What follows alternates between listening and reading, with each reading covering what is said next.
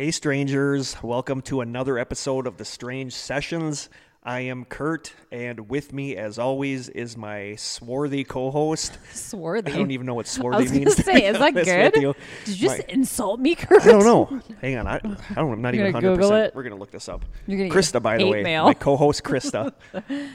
Right. We had an interesting um, arrival here at the school. We came uh, ready Oh, to Uh, do our episode. What, to, what's uh, it mean? To interrupt. What? If you're listening to this, that means that we could not get to the studio this week to Oh, yeah. record an episode. This is a filler episode. So this is technically a filler episode. Mm-hmm. We're gonna try to maintain our usual high standards of quality, but I. But we're discombobulated because we got here and we were locked out of our studio. So we had to set up in this classroom next to our studio. And it's very echoey in here, but we're hoping that that doesn't get picked up on the microphones. if it does, it's a filler episode. Too bad. So it's a little different. Consider this a consider this a strange sessions light. Yeah, it's, It's- a it's- bonus episode. Yeah, it's not the full-bodied meaty episode you're It's used the to. reduced fat one. It's a reduced fat. It's the vegan one. Right. Swarthy means olive skinned. You're kind of Oh, I'm swarthy. olive. I have an olive Yeah. You're kind of swarthy. See, I wasn't insulting you. That's weird. I didn't know that's what that meant. Cool. But we really don't have any housekeeping because God only knows when this episode is going to be aired. right. Technically, I could be dead when this Um, episode that's is aired. not pleasant to think about. No, that isn't pleasant to think about. Hopefully, I'm not. You didn't open that envelope, did you? What envelope? That tells you when you're gonna die. Oh, no, I didn't. okay, good. I burned it Sweet. after your logical. I hope you listened Argument. to the previous episodes. Or that's going to because make you're not absolutely gonna, no sense no idea what we're whatsoever. talking about. You're Yeah, like, we're we're recording this in June. Yeah. So it could be November by the time it could be this. November. It could be January. Who knows? Might not even We ever might re- this might not never- even ever release it. It might be like valuable one day as like the lost episode. We might go missing, and this will be the clue to what happened to us. That's scary. dun, dun, dun. I'm so thrown off being in this other room It's and not in our studio. We're like further apart than we Yeah. usually are. So we're kinda around dark this, in We're around this weird table that we couldn't actually figure out how to open all the way. So We're making it happen though. yeah, we are doing rolling this. We're doing this for with you. the punches. yeah, we we're got good at rolling with the punches. and I didn't have to crawl through any ductwork or anything. So. no, no, considered it, but didn't have Did. to. Did. Knew So, I'd get stuck. We don't really have any. Yeah, it's hard to do housekeeping because we don't know when this will be out. Yeah. Yeah. Let's skip the housekeeping. So we are gonna go. We're gonna first start with a shout out, but to get away from our usual new member shout outs because we don't know again when this is gonna air. Right. That'd be weird. I decided to do a historical shout out. And this is a story that I've been fascinated with since I heard about it. Some of you probably already know this, some of you don't. But I am giving a shout out to Stanislav Petrov, who is Russian, What? as you could gather. no? Really? So some of you may have heard about him, but if not, this is a really fascinating story, and this guy deserves a shout out like crazy. okay, I'm ready. Early in the morning of September 26th, 1983, 44 year old Stanislav Petrov was a few hours into his shift as the duty officer at Serpukhov 15, the secret command center outside Moscow, where the Soviet military monitored its early warning satellites over the United States. Three weeks earlier, the Soviets had shot down a Korean Airlines commercial flight after it crossed into Soviet airspace, killing all 269 people on board, including an American congressman. President Ronald Reagan declared the Soviet Union a, quote, evil empire. The Soviet leader, Yuri Andropov, was obsessed by fears of an American nuclear attack in retaliation for the downing of the Korean plane. It was easily one of the most tense times in the Russian American Cold War. Wow. Shortly after midnight, the bunker's computers reported that a Minuteman intercontinental ballistic missile was headed towards the Soviet Union, shot from somewhere in the United States. Petrov thought that more than one missile would be launched in the event of a nuclear attack, so he decided that it was most likely a computer malfunction. Then, the computers reported that four more missiles had just been launched from the United States. Soviet Army protocol would have been to immediately order a retaliatory attack. In 2003, Petrov told the BBC's Russian service, quote, The siren howled, but I just sat there for a few seconds staring at the big, backlit red screen with the words launch on it, which then changed to missile strike with near 100% reliability. There was no rule about how long we were allowed to think before we reported a strike, but we knew that every second that we were allowed to think before we reported it took away from valuable time that the Soviet Union's military and political leadership needed to be informed without delay. All I had to do was reach for the phone to raise the direct line to our top commanders. But instead of doing that, with as many as 100 people in the command center watching him, Petrov called it in as a computer malfunction. Petrov later told the Washington Post, quote, I had a funny feeling in my gut. I didn't want to make a mistake. I made a decision and that was it. Petrov went on to say, 23 minutes later, I realized that nothing had happened. If there had been a real strike, I would have known about it. It was such a relief. In the years since, several high ranking KGB members have stated that they have no doubt that if a call had been made, the Soviet Union would have retaliated with a nuclear attack on the United States. It later emerged that the false alarm was the result of a satellite mistaking the reflection of the sun's rays off the tops of clouds. Oh my God. Yeah. Petrov was never honored by the Soviet authorities for his role in saving the world from thermonuclear conflict. He was, however, reprimanded by authorities for failing to describe the incident correctly in his logbook that night. What? His story did not become known until 1998 when General Yuri Volintesov, the retired commander of Soviet missile defense, published his memoirs. In the following years, he was honored by the Association of World Citizens at the UN headquarters in 2006 as, quote, the man who averted a nuclear war. In 2013, he was awarded the prestigious Dresden Peace Prize.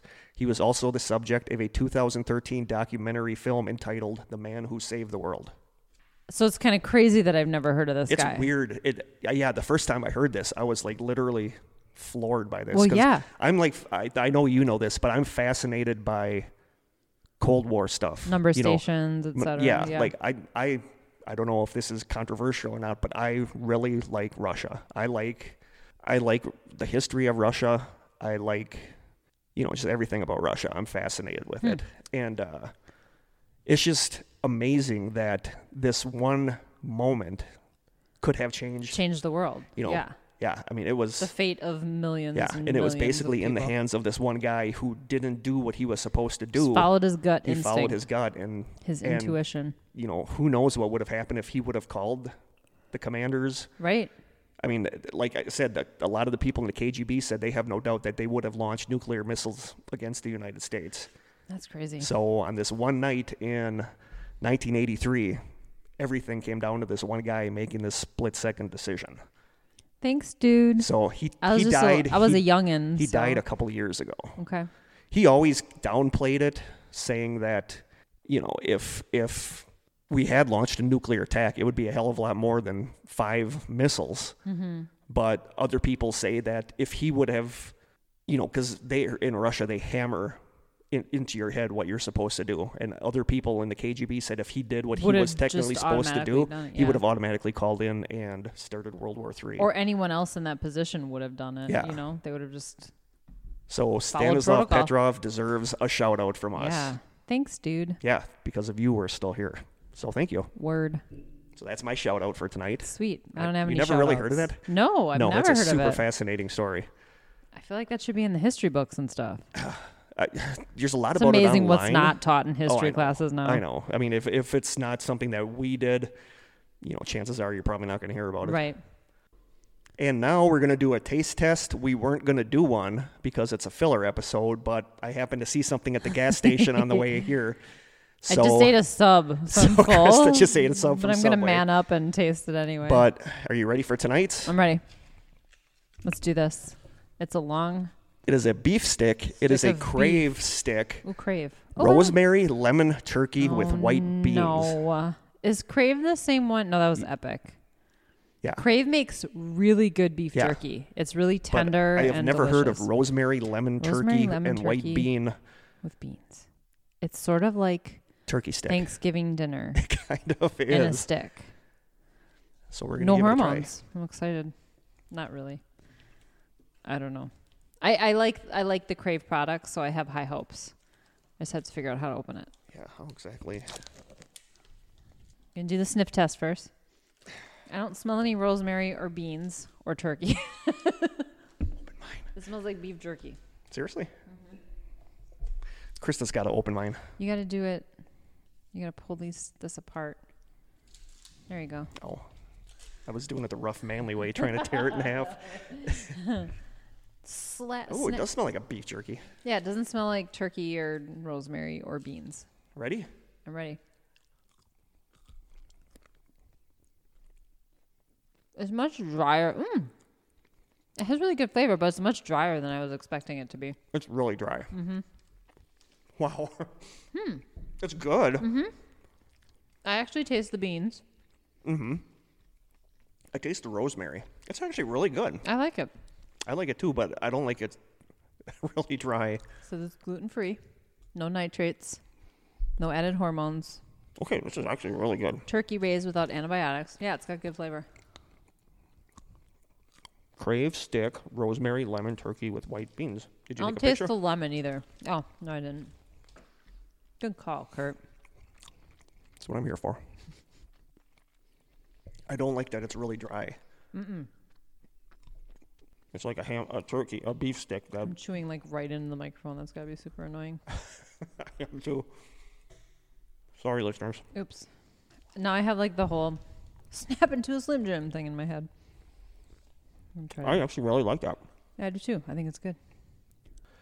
So, what do you think out of 10? I give it for flavor. I'd give it like a seven, but for texture, like a five because it's Yeah. too dry. Yep, I'm going to give it a 7 overall. I think it's good. I just think it's really dry. Mm-hmm. But I don't know how much healthier that is than an actual beef stick. That's turkey. So, it can't be that Turkey's not always healthier though, No.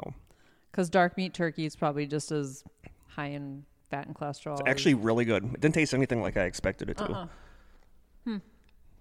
It's very mild. It's really mild. Mm-hmm. Trust me, if it was spicy, I'd be whining about it already. Be pouting. No. I'm gonna finish the whole thing, I did too. butt and all. Ew. Sometimes I don't eat the Mm. butt on ham sticks. Like the little. I'm ripping that off. The tail's coming off. Yeah. Sometimes you gotta take the tail off. I want to try more vegan jerky. Was surprisingly Bridget. good. We'll do it for Bridget. Mm-hmm. Just waiting. Just listening to me eat. Mm-hmm.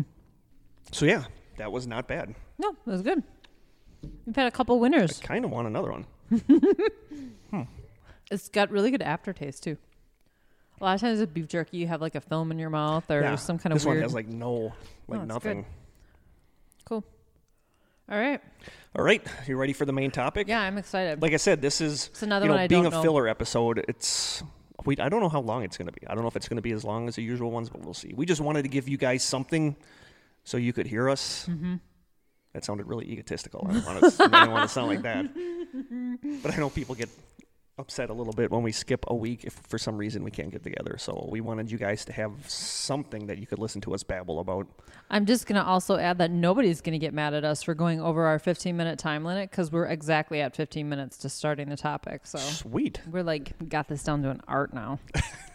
we do. Let's talk for another 10 like minutes. All right, what's our topic? Topic is the Georgia Guidestones. So I've heard the term, but I don't really know anything about it. So I'm excited. I know you said Joe is excited about this one. Yeah, because anything related to the Illuminati We're not in gonna any way. dig. We're not gonna dig too deep in the Illuminati because that is a rabbit hole that has tunnels branching out of tunnels, branching out of tunnels, and I want to save that stuff for We when. I want to jump down that hole with Joe. I want to do. I do. That I want to jump really down that hole with. Joe. Down a hole whenever whenever Joe can come on and we do an Illuminati show, I got a feeling that's going to be possibly a two part episode. Could be. Could be. because Joe and I tend to get off track You do. in a beautiful, beautiful way. As you do. As I you do, do. a lot of eye rolling.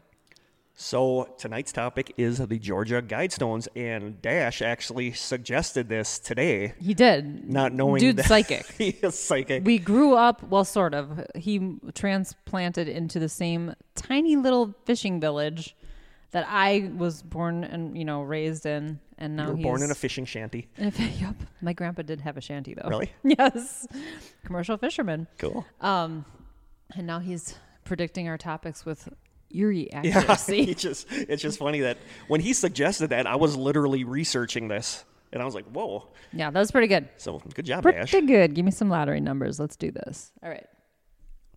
So here we go. No, here we go. Ready? Here we go. Here we go. Sorry. Here we go, yo. Here we go. so what's what's what's the scenario? You're a good singer. That wasn't singing. That was just talking. That was kind of singing. It was rapping. That's It a was rap rapping. song. You were freestyling. I'm a rapper, bro. In June of 1979, a man calling himself R.C. Christian or Robert C. Christian approached the Elberton Granite Finishing Company of Georgia about creating a monument on behalf of a, quote, small group of loyal Americans.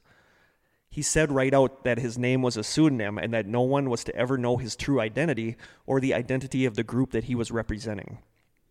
Right off, I'd be like, no.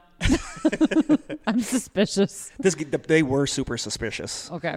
Uh, Christian so. stated that the monument would function as a compass, calendar, and clock, and that it must be capable of withstanding catastrophic events, and that the group he represented had been planning the guidestones for 20 years. Wow. Christian had come to Elberton, the granite capital of the world, because he believed its quarries produced the finest stone on the planet.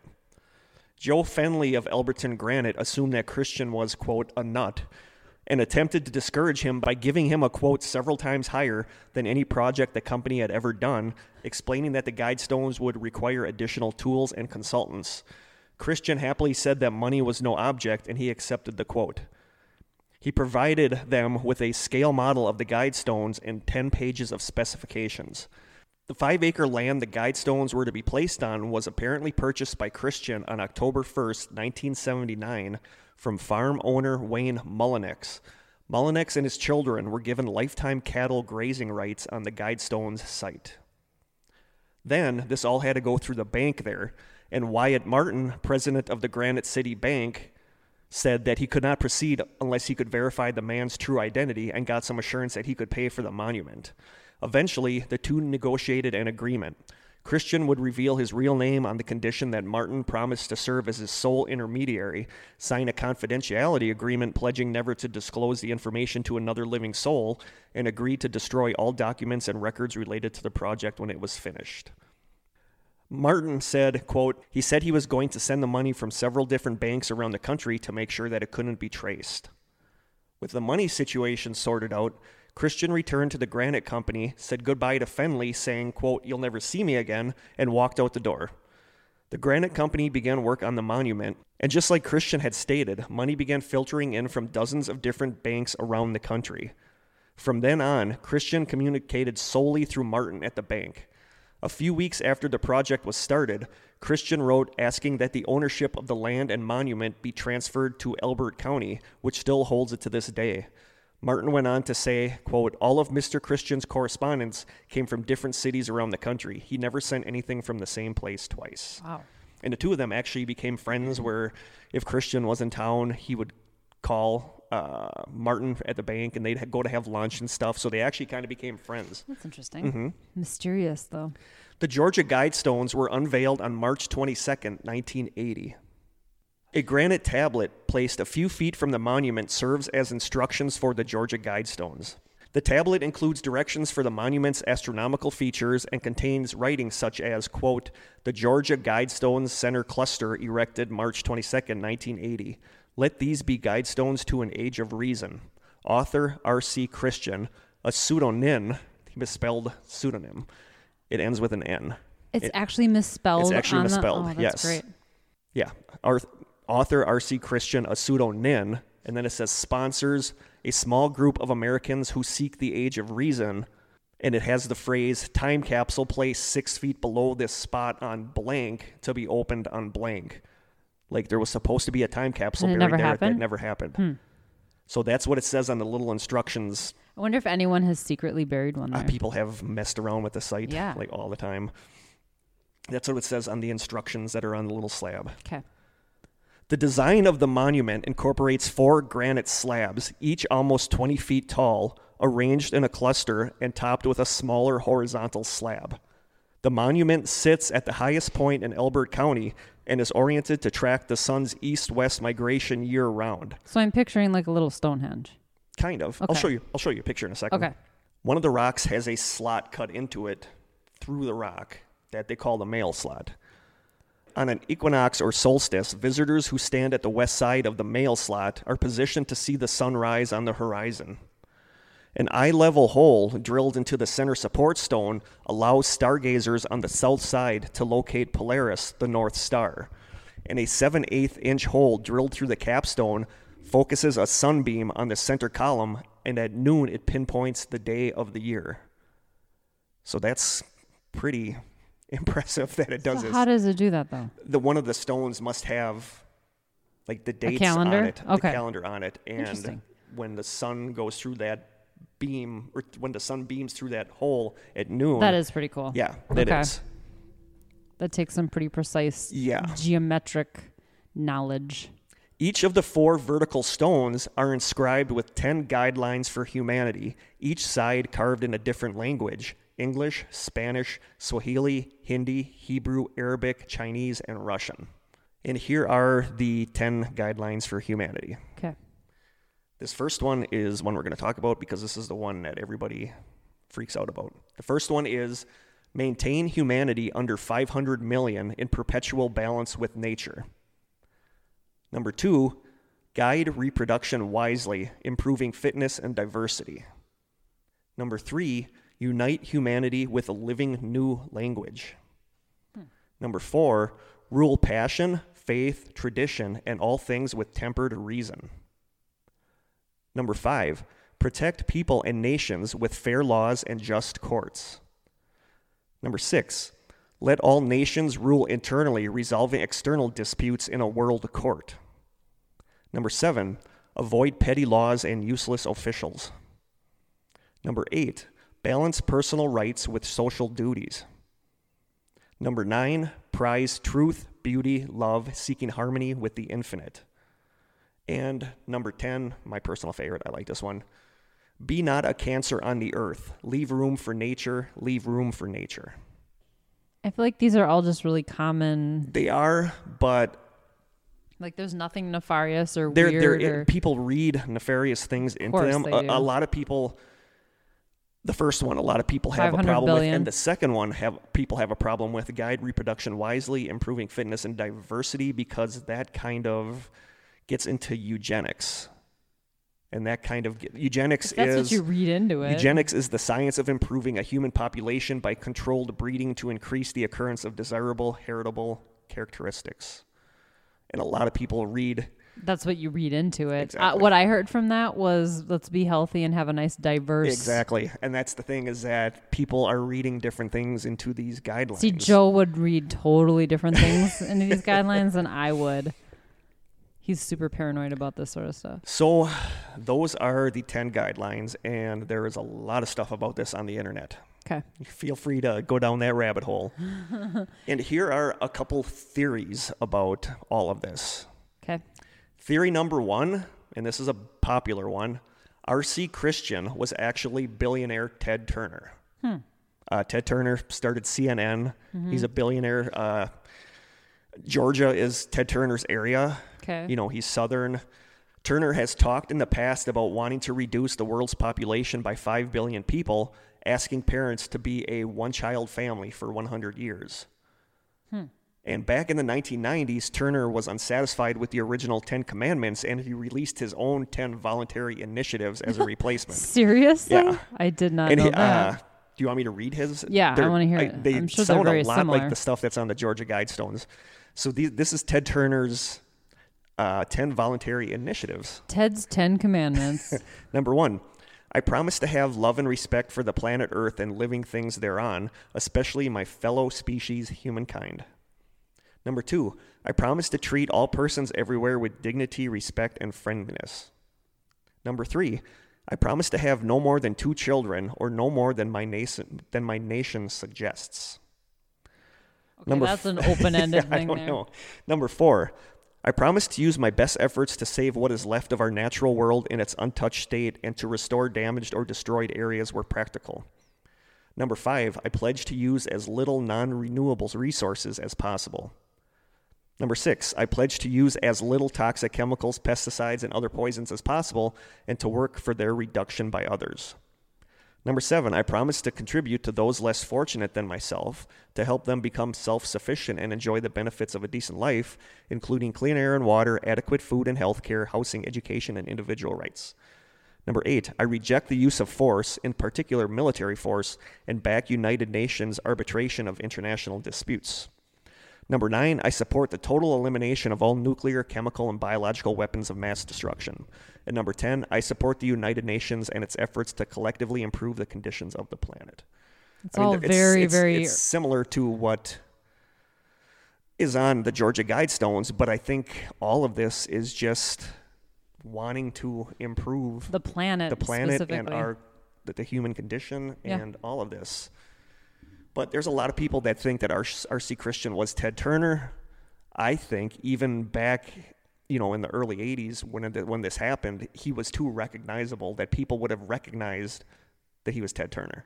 right You at know, the Jane bank or Fonda's whoever. Mm. husband. People knew him as Jane Fonda's husband. So I just think he was too recognizable to be Yeah. you know, to be Ted Turner.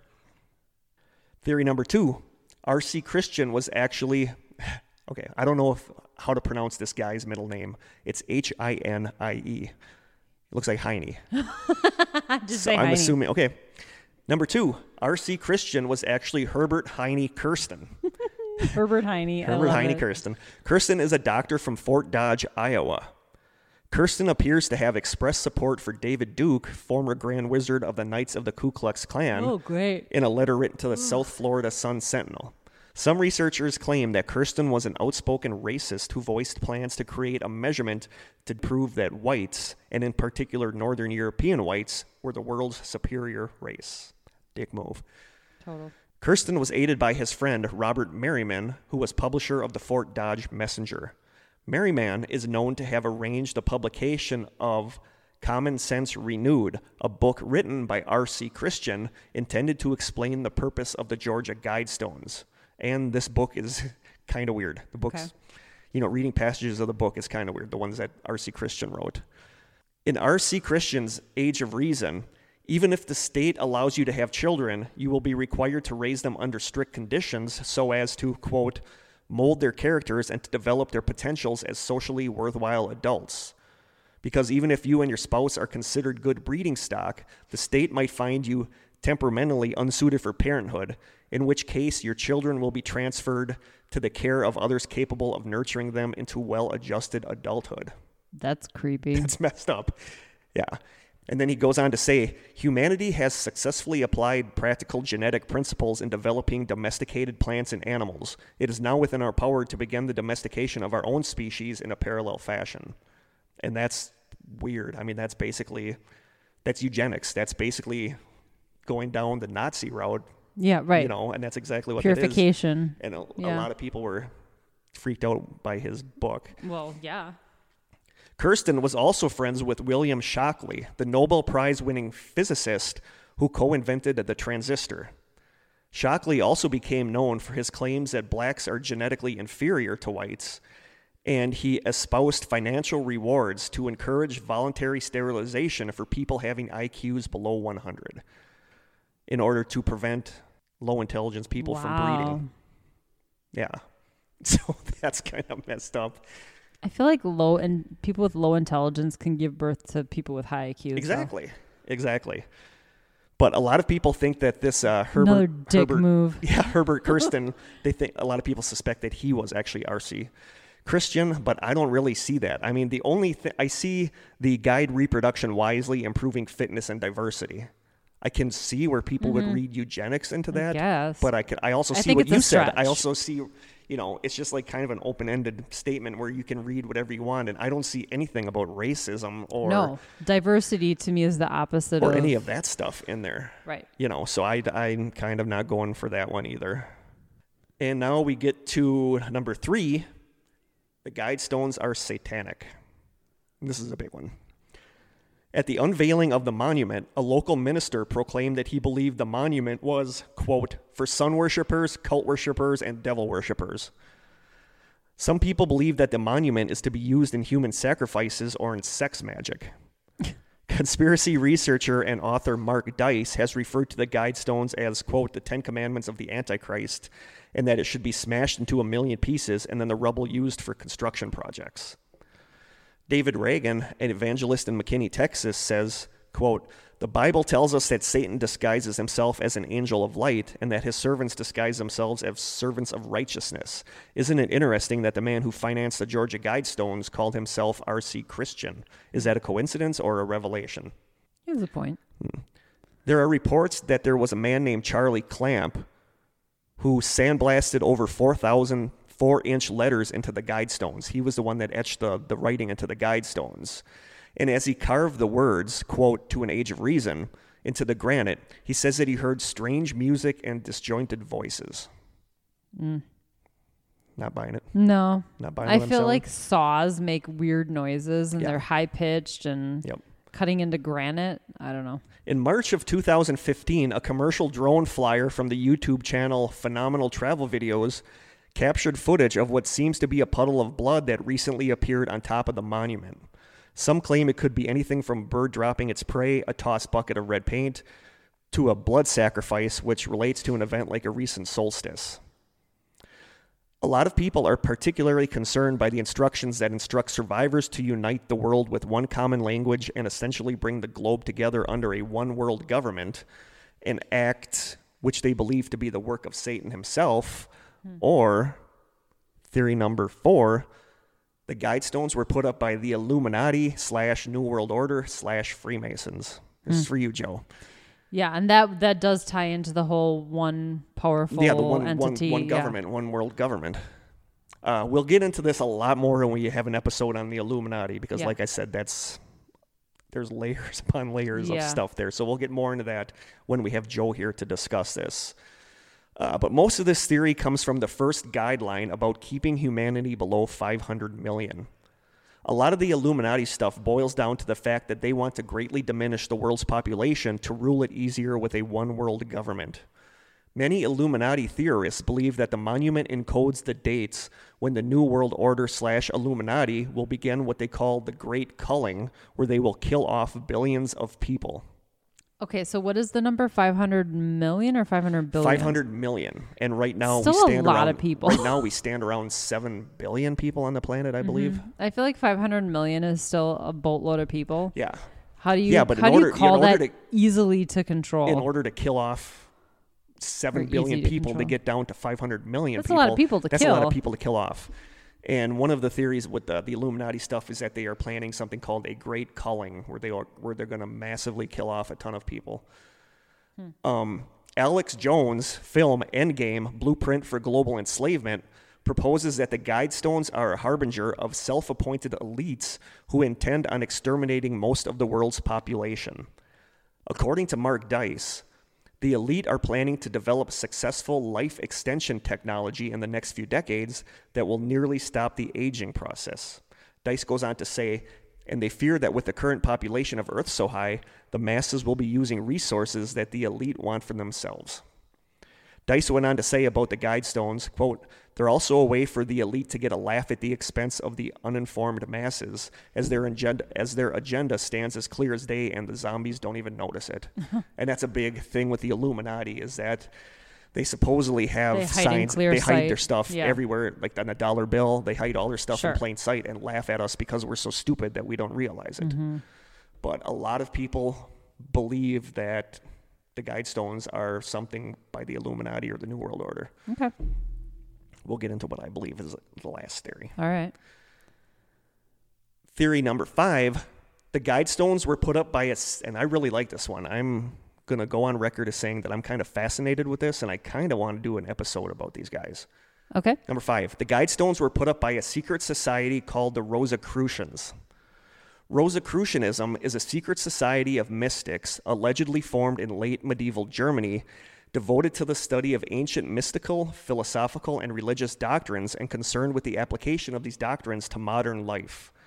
Rosicrucian teachings are a combination of occultism and other religious beliefs and practices, including Hermeticism, Jewish mysticism, and ancient Christian mysticism. The central feature of Rosicrucianism is the belief that its members possess secret wisdom that was handed down to them from ancient times, and they stress reason and harmony with nature. Their name, Rosicrucian, comes from the Latin term for rose cross or rosy cross. One of their oldest manifestos presents the legend of the founder of Rosicrucianism, a German doctor and mystic philosopher referred to as, quote, Father Brother CRC, who was later identified in another manifesto as Christian Rosenkreuz or Christian Rosecross, which flips around to RC Christian. Right, yeah. A lot of people feel that the Rosicrucians never actually existed, are a hoax, are a mass marketing scheme, or are a cover for another secret society. And I There's the rabbit hole. yeah, I spent a lot of time today looking up stuff about Rosicrucians, and it's like really, really fascinating. Hmm. But I kind of buy this one. I kind of buy. I I think that the uh, the guy, the the founder of it, named uh, Christian Rosenkreuz or Rosecross, and the guy that put this up called R.C. Christian.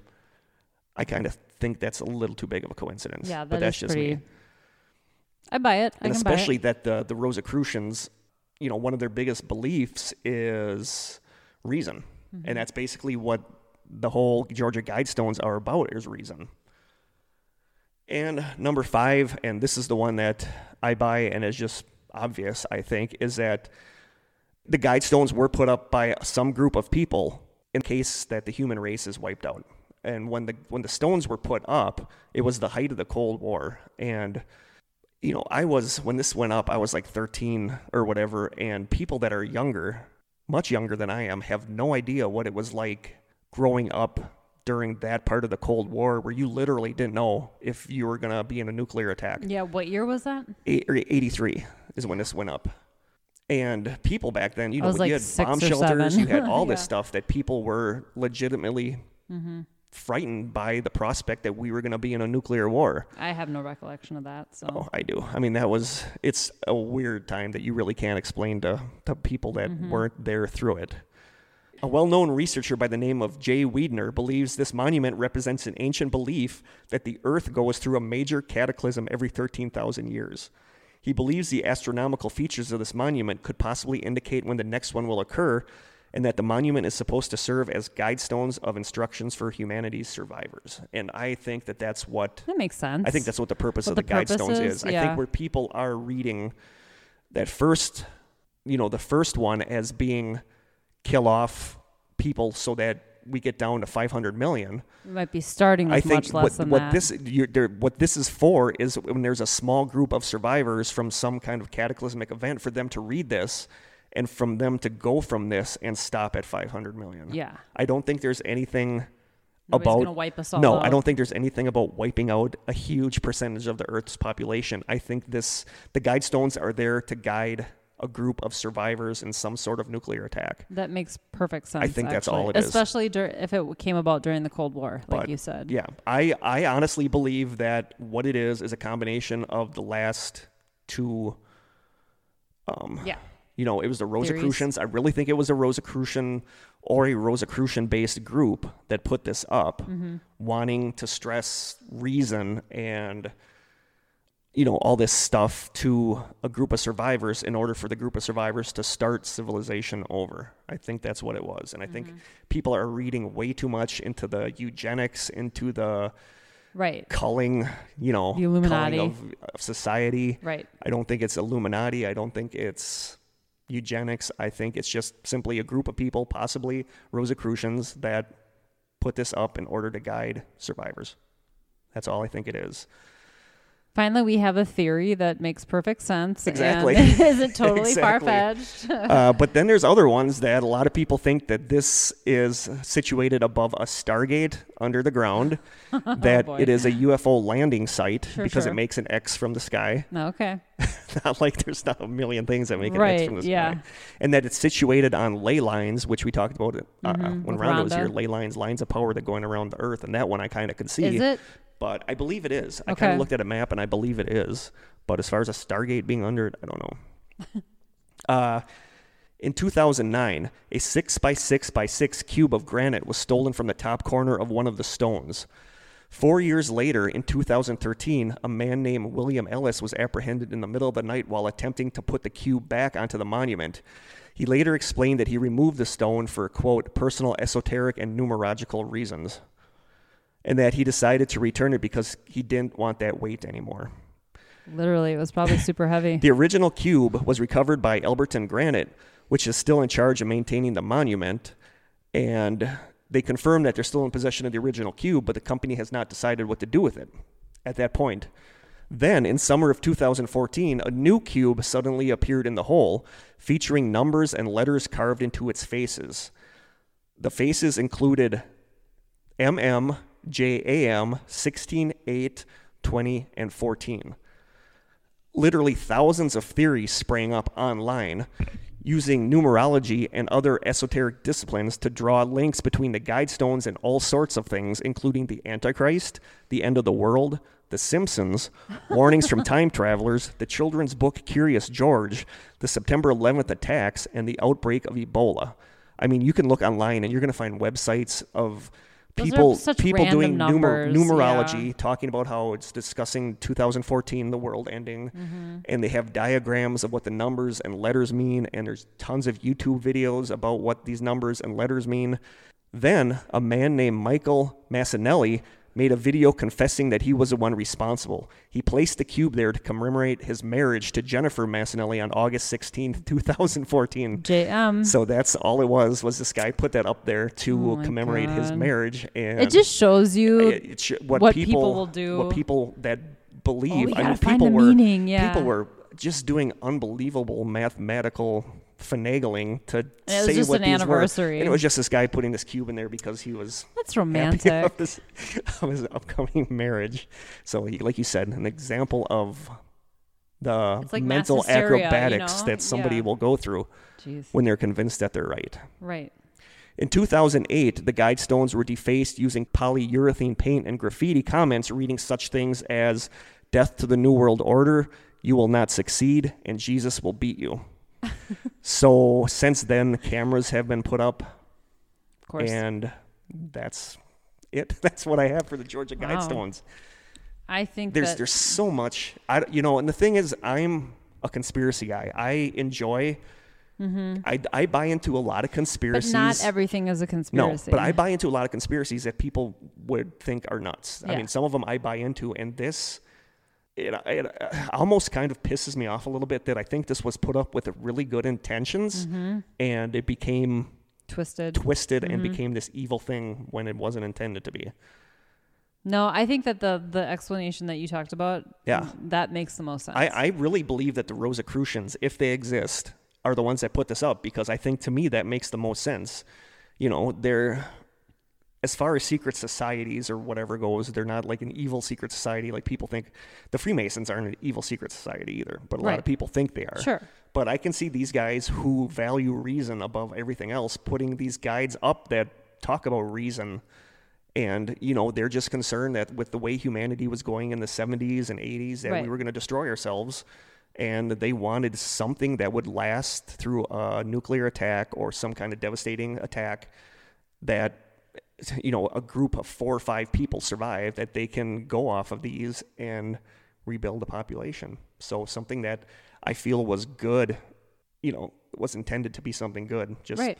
turned into being defaced about Satanism and you know New World Order and all that stuff. Well, and that cube, the mysterious cube at the end, that's Yeah. such a perfect example of what our society does. Yeah, You know? yeah. They read what they want. They find a way to fit what they Exactly. believe into some kind of Totally. you know. They find a way to to to Twist fit a, it into yeah, to fit to fit their a square peg into a round hole. Totally, yeah. And they're convinced that they're right when it turns out.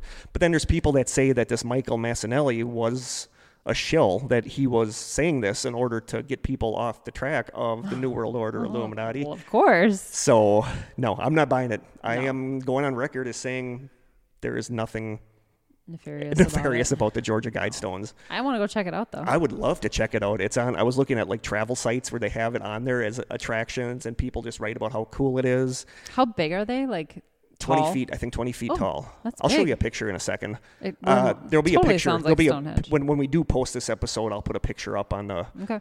on the strangers and on the strange sessions. But that's what I got. Sweet. That is a Georgia Guidestones. It is nothing to lose sleep about. No, not at all. if you're one of the few survivors left in a nuclear attack, go there, check it out. Write some stuff down. But I. I love, you know, like I said, they're all like really good, common sense things that people just ended up reading the wrong thing into. I just feel like they're the laws of humanity that we should all be following But anyway. there's so many people that are convinced that that first one uh, about the 500 million is about the New World Order, yeah. about the Great Culling. The Great Culling I read was supposed to come in 2010, and then it was going to come in 2012, then 2014, then 2016. So apparently the New World Order are booked up, Yeah. and they're not They're getting, real they're not, they're not getting around to this culling. so Interesting. so yeah, it is interesting, and you know it's it it's shows up. I it mean, shows up on a lot of like conspiracy slash spooky slash things, but I think there is nothing spooky or conspiratorial no. about this. I mean, it's mysterious. That's about it. It's mysterious, and you know this RC Christian. Everybody said that they were convinced he was nuts, but then when they actually met the guy, he was like really well dressed, really well spoken, Mm-hmm. and people said that when you met him, you liked him. Hmm. I mean, he wasn't some kind of kook, and he was just the leader of this group that wanted to do this. I would love to know who the other members of the group were. I, I do too. I'm convinced. We'll never Ro- know, probably. We'll probably Yeah. never know. I read some accounts that said that that banker still had the correspondence and had all the information. Hmm. But then I also read another account where he said him and somebody else went to a bridge somewhere and dumped it all into the water to destroy it. Oh. But if he did good, I mean, that's what he promised the guy, Mhm, and the guy right. didn't want to know. Don't think it was Ted Turner. Don't think it was the Heine guy. Mm-mm. Heine. Heine. I don't think it was the Heine guy. So there you go. Very nice. Nothing spooky or mysterious about that. No, I could strange. be wrong. Definitely I could strange. be wrong. So if you guys disagree with me, if you do think it's a New World Order Yeah, or let us know. or aliens or the What's Russian you know? Russian Yeti, you never know. totally. So Or a theory that we didn't talk about today. Let Yeah. us know what you think. let us know. Um I think that's all we got. Yeah, pretty good. Not bad for a filler too episode. bad. You guys got to hear us babble. Right? You're welcome. Yeah. You're welcome. we do this for you because we love you do. guys. We do. So We we'll be you. back at some point with a regularly scheduled episode. Yeah, probably next time you tune in. Probably. Hopefully. Until then, Until then, stay, stay strange. strange.